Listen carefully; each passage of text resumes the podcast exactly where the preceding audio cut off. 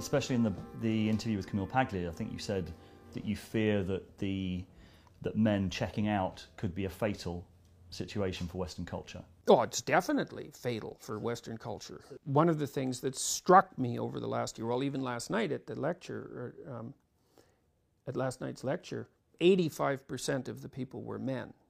Now, in the 12 part series that preceded that, more and more women came. And then there was this gap, but like the vast majority of the audience was men, and men of all sorts. Like it, it wasn't your, like every sort of man was represented there young, old, rough, civilized, the whole range, you know, and they're, and they're coming from quite a long distance, many of them you know, they, they come up and say, well, I drove from New York City or I drove from Michigan. And it's like, well, you could watch it on YouTube. It's like, no, they're not doing that. And that's very promising to me um, because, well, this Logos, the, the West will die without the rebirth of the Logos because the West is that. So with that gone, it's gone. And we've seen what's arisen to replace it. Well, there's fascism, there's communism, and then there's the New Age mess, because it's a mess. And most of it's wish fulfillment and fantasy and inability to, there's creativity in it, but there's no capacity to edit whatsoever. There's no coherence. And so that stuff's so weak that anyone with any commitment can just push it aside. And there's no justification for the, for the Marxism and, or for the fascism. It's like we already had that experiment. Could you describe what you mean by the rebirth of the logos then, in that context? Well, it's it's the it, it's part of it is taking taking voluntary responsibility for the appalling conditions of your life, essentially that you're a suffering creature that's mortal, right, and that you're the locus of evil, both of those things. And that it's your response that your life is about responsibility and it's your responsibility to voluntarily accept that and then to do what you can about it even though it's in some sense you know it's an enterprise doomed to failure in some sense because you're going to die and and and the world is a, a carnage a place of carnage but that that you can accept that. And if you can't accept it, then what that means is that you're not integrated enough. Because if you're integrated enough, then you can accept it. It's, it's like the test of the integration.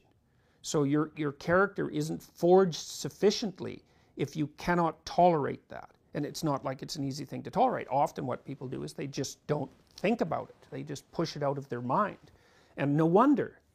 But they pay for that with shallowness and with self contempt and with, with the inability to bear suffering nobly, let's say. And that's, there's nothing in that that's good for people.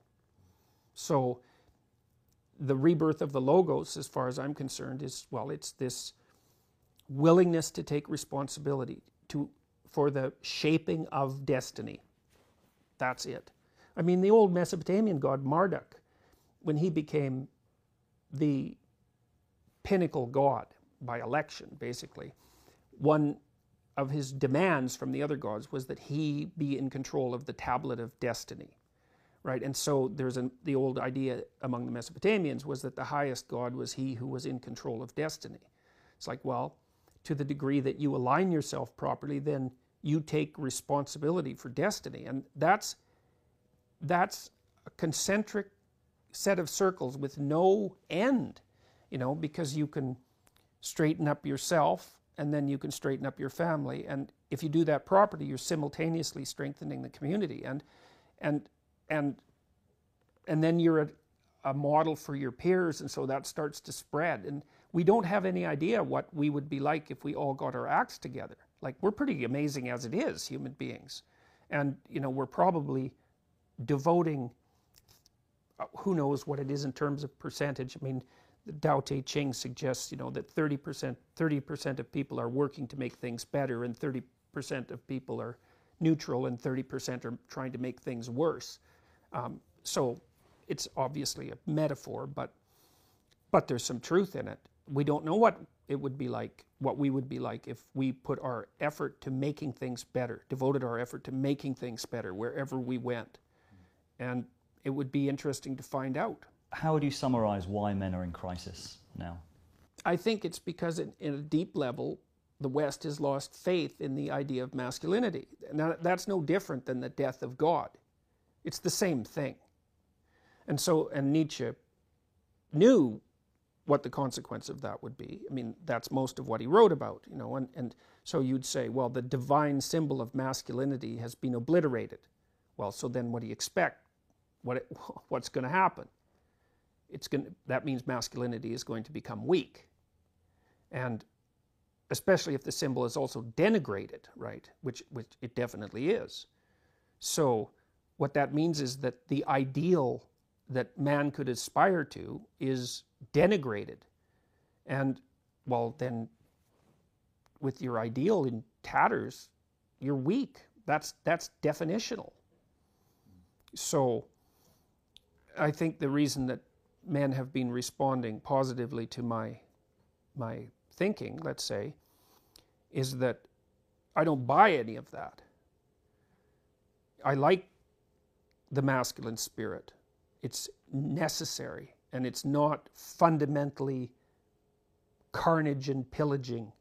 It's not fundamentally rape culture. You know, it, it's not fundamentally world destroying. And all of those things have been, all of those aspersions have been cast upon it. That's partly the guilt of Western society for technological progress, even. And those are reasonable challenges to be set before men. But they're not reasonable accusations to swallow without criticism. And, and if it's I, not that, what is it? What, what is a masculinity we can aspire to? Well, it's responsibility fundamentally. And, and it's, it's, it's to, to put it symbolically, is that your, your responsibility is to incarnate the spirit of the Logos. That's your responsibility. That's your role in life. And that is independent to some degree in whether or not you accept the idea of a transcendent and eternal reality. Now, I'm not making a case for that or against that. I, those things are beyond human understanding. But we know what happens if people act poorly, if men act badly. We know what happens. We know that the world turns into something that's so close to hell that the difference is trivial. We know that. That's the story of the 20th century. So we should learn that lesson. And what that lesson is, is pick up the world on your shoulders and walk forward. Pick up the world with all of its trouble, with all of its suffering, with all of its evil, and move forward with it. And in bearing that burden, learn that you're the sort of creature that can bear that burden and therefore deserving of respect. That's that's the that's identification with the logos, and that's I don't I've never encountered an an idea that's better than that because it's not it's so not naive. It's the opposite of naive. It's like there's terrible evil and there's terrible suffering. It's bottomless. But the human spirit is capable of voluntarily taking that on as a challenge. Well, it's worth a try. And that's where we get meaning. Yes, exactly. That's that's that's that's the positive meaning. That's the positive meaning. That's the world affirming meaning, you know, and that that's that's self-esteem, let's say, you know, which is very poorly characterized. It's very shallowly characterized because it usually doesn't involve any sense of responsibility. But you know, it's obvious if you it's obvious in some ways. If you look at the people that other people spontaneously respect, unless they've become unbelievably cynical, it's the people who adopt responsibility and deal with it competently. So it's not a mystery that that would be what you could aspire to. Now, it, it gets undermined if you feel that that force of responsibility is the, the raping and pillaging patriarchal culture that's despoiling the natural environment and that's equivalent to a cancer.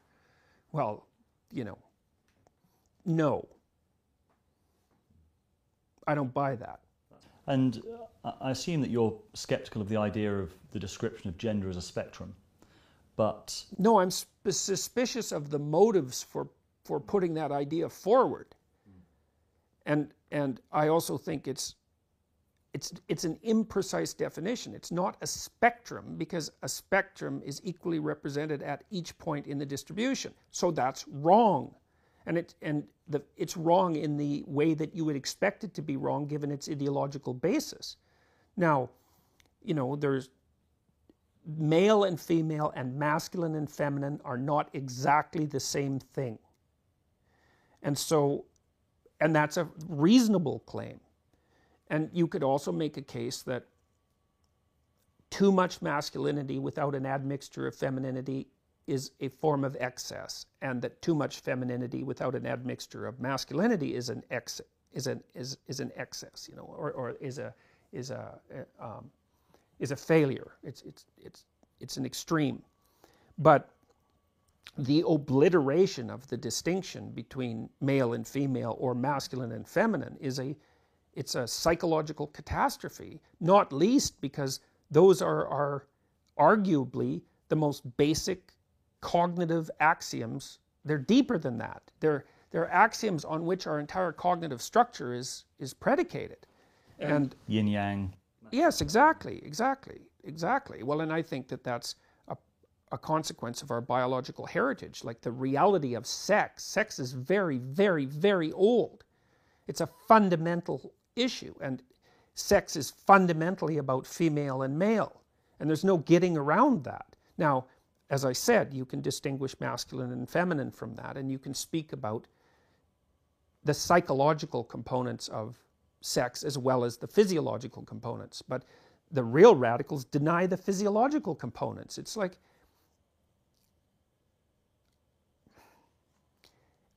that's okay, except when they force other people to do the same kind of denial. Like, people are entitled to their opinion, but they're not entitled to put it in the law. And so that's why I was opposed to, not to transgender rights or to transgender people or, I mean, it's that's a sideshow in, in many ways. I'm not trying to trivialize it, but it's not like a, it's not the main event. It's emblematic of something else. Otherwise, no one would have cared. And I just see it as fundamentally oriented towards destabilization and destruction. I think my I'll just sort of complete that, that question because I think it, it, it, speaks to what you just said. Because um, I think some people who are, who are not motivated by the same things that are motivating the sort of extreme postmodernists are, are somehow persuaded by their, by their claims that gender is a spectrum because there is something in, as, as Jung talked about, the anima animus, there is something about the inner masculine, the inner feminine in all of us. And there is a complexity there that, that is more than just a sort of um, a, a, straightforward masculine feminine yes. binary which is where I think that we might be able to to get out of this. Well, that's a reasonable point. You know, I, I you know, I, one way of conceptualizing that is in in terms of let's say in terms of the archetypes. Well, we use the Christian archetypes for for illustration. So you could say, well, for the male, generally speaking, the logos is the primary image, and so that would be partly associated with the word that creates order out of chaos and also with the sacrificial crucifixion and that sort of thing, the voluntary acceptance of suffering. But the divine mother and child is behind that because human males are actually quite maternal. Right? We, we do participate in raising children, even if they're not our own. Like you're much more likely to be abused by a stepfather. I think the, the risk is a hundred times greater. So it's not trivial. But still, the fact that it happens at all is, is a biological miracle. So human being males are very maternal for male mammals or for males, period. And then females are pretty masculine. I mean, but you can kind of see the, the, the d- difference to which the sexes differ by looking at their, the difference in their, in their physiological configuration.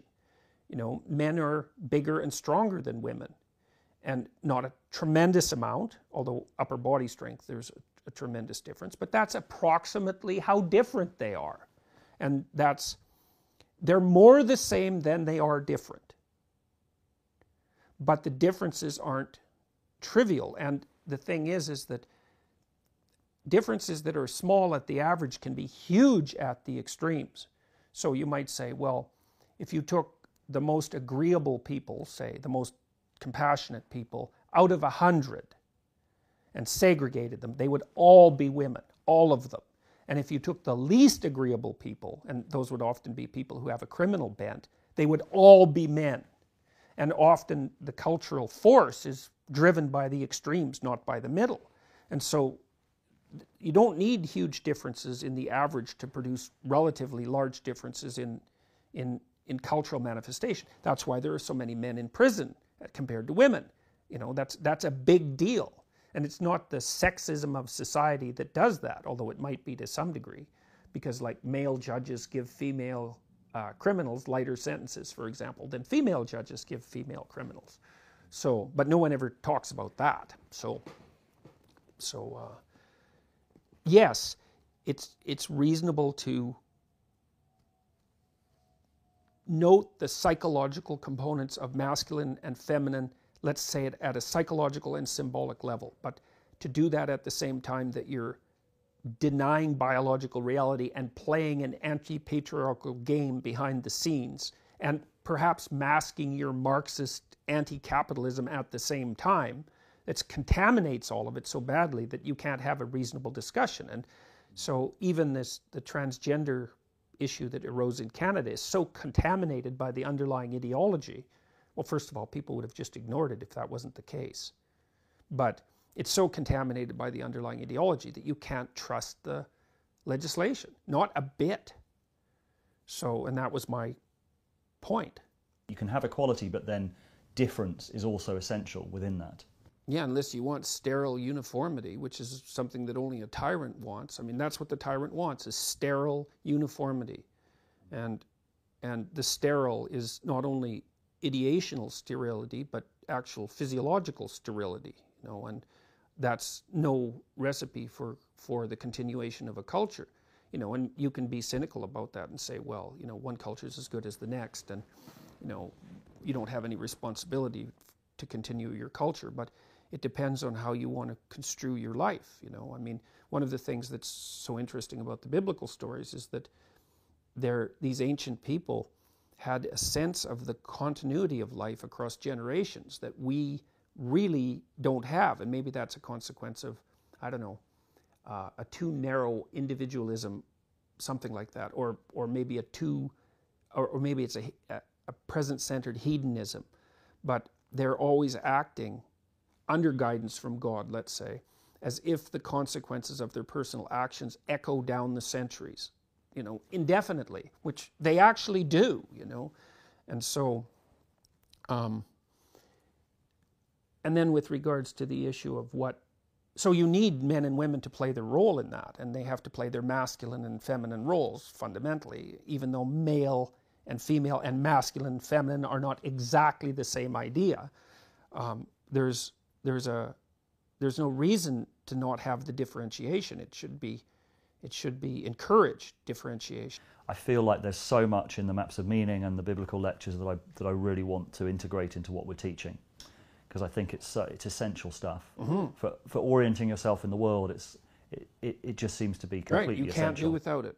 That's right. Absolutely. You're you're adrift without it. You have to you have to have a conscious relationship with the archetypes. Yeah. There's no way, if you don't, then you're susceptible to possession. That's basically, or to, or to despair. Yeah. So, and no wonder. Well, you've got to have axioms. So the right yes. axioms are the archetypes. Yes. That's why they exist. Mm. So do you see archetypes as biological structures?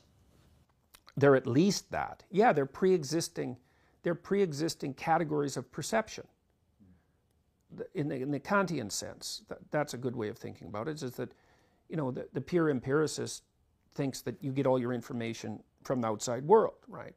But that's not true because you bring an a priori interpretive framework to the world. Yeah. And that's instantiated biologically, but then it's also enculturated.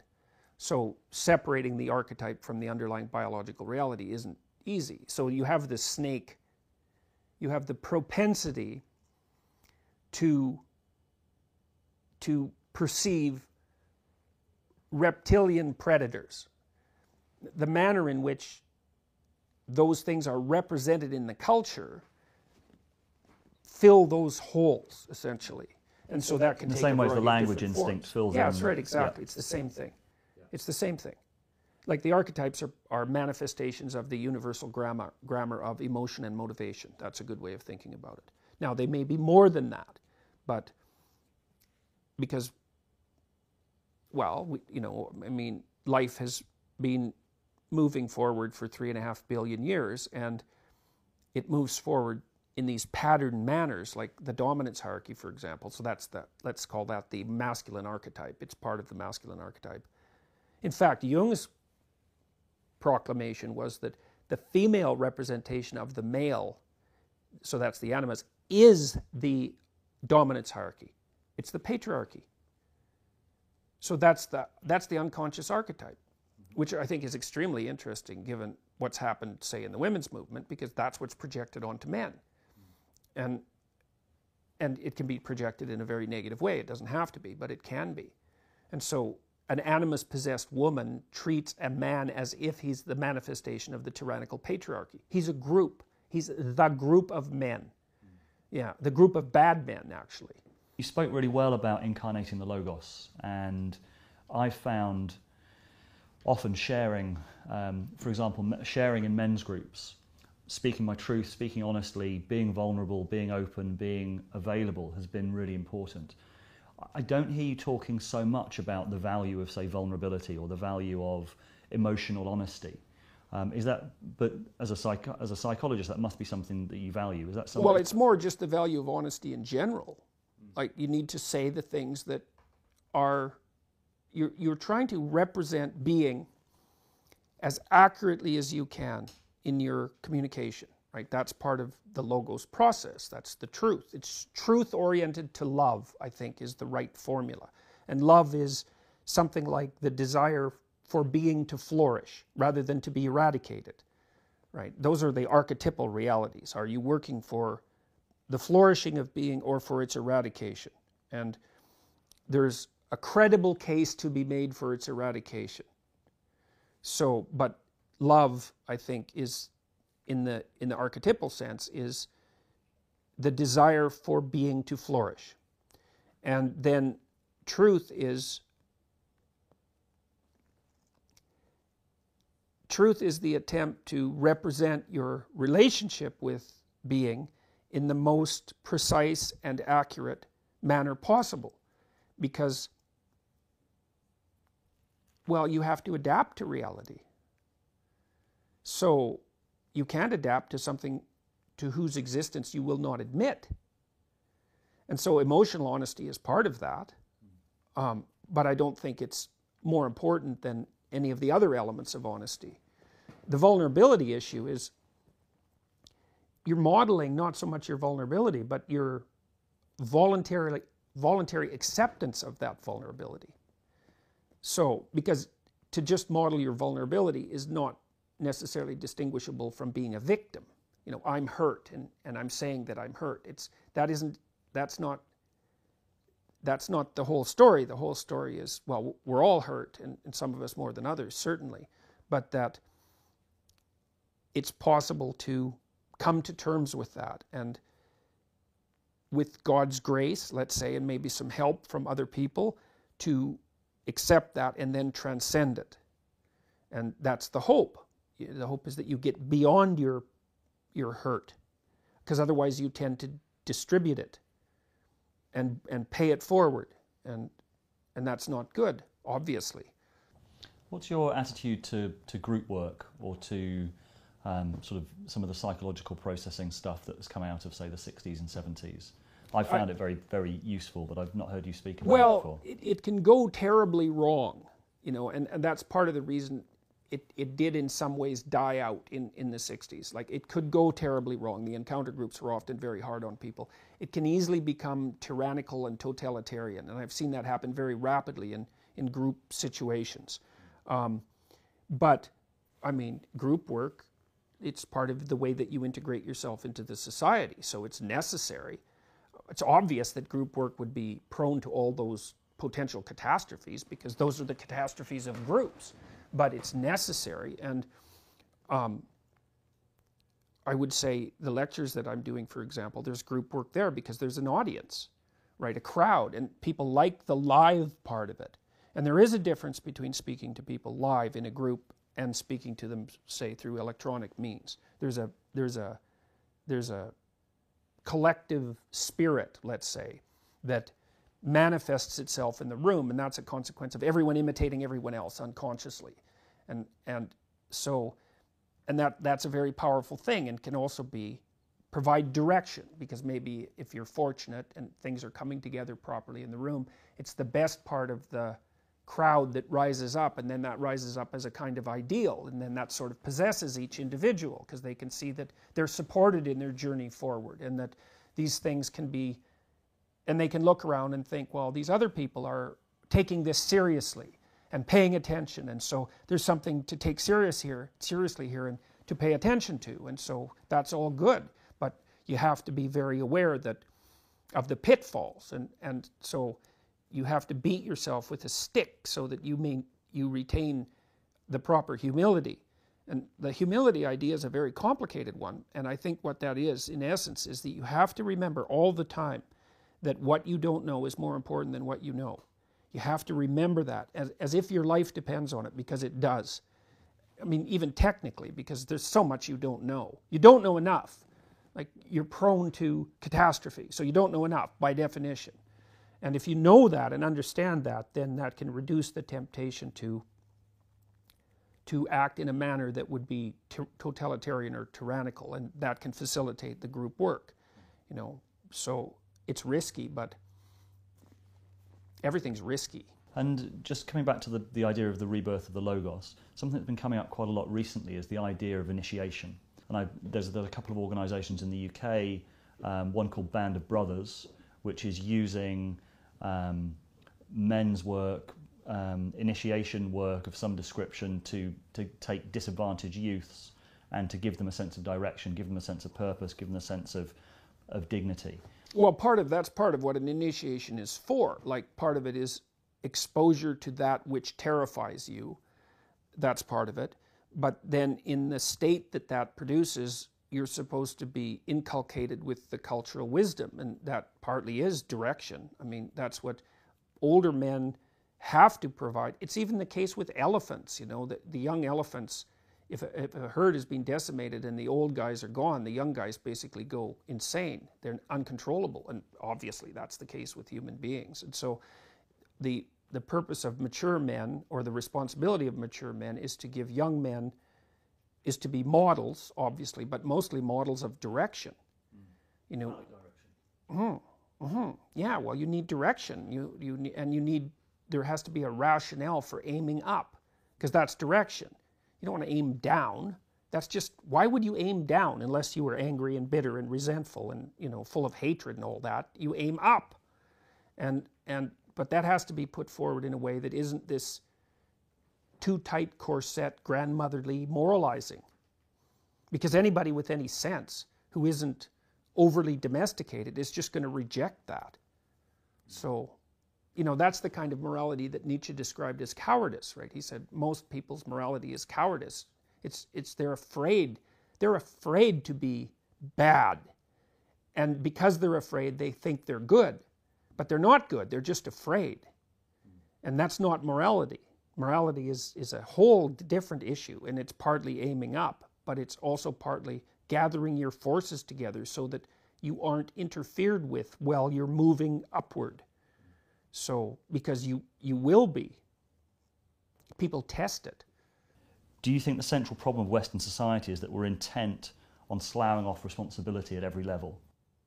Any society where people are shying away from responsibility is, is a society that's self crippling because the responsibility is to do the work that's necessary to revitalize and the culture, to rescue its, its fundamental axioms from the darkness to revitalize it and to have it expand and grow. And if that isn't happening, then anything that isn't growing dies. You know, that, that's sort of a fundamental truth of life. And so,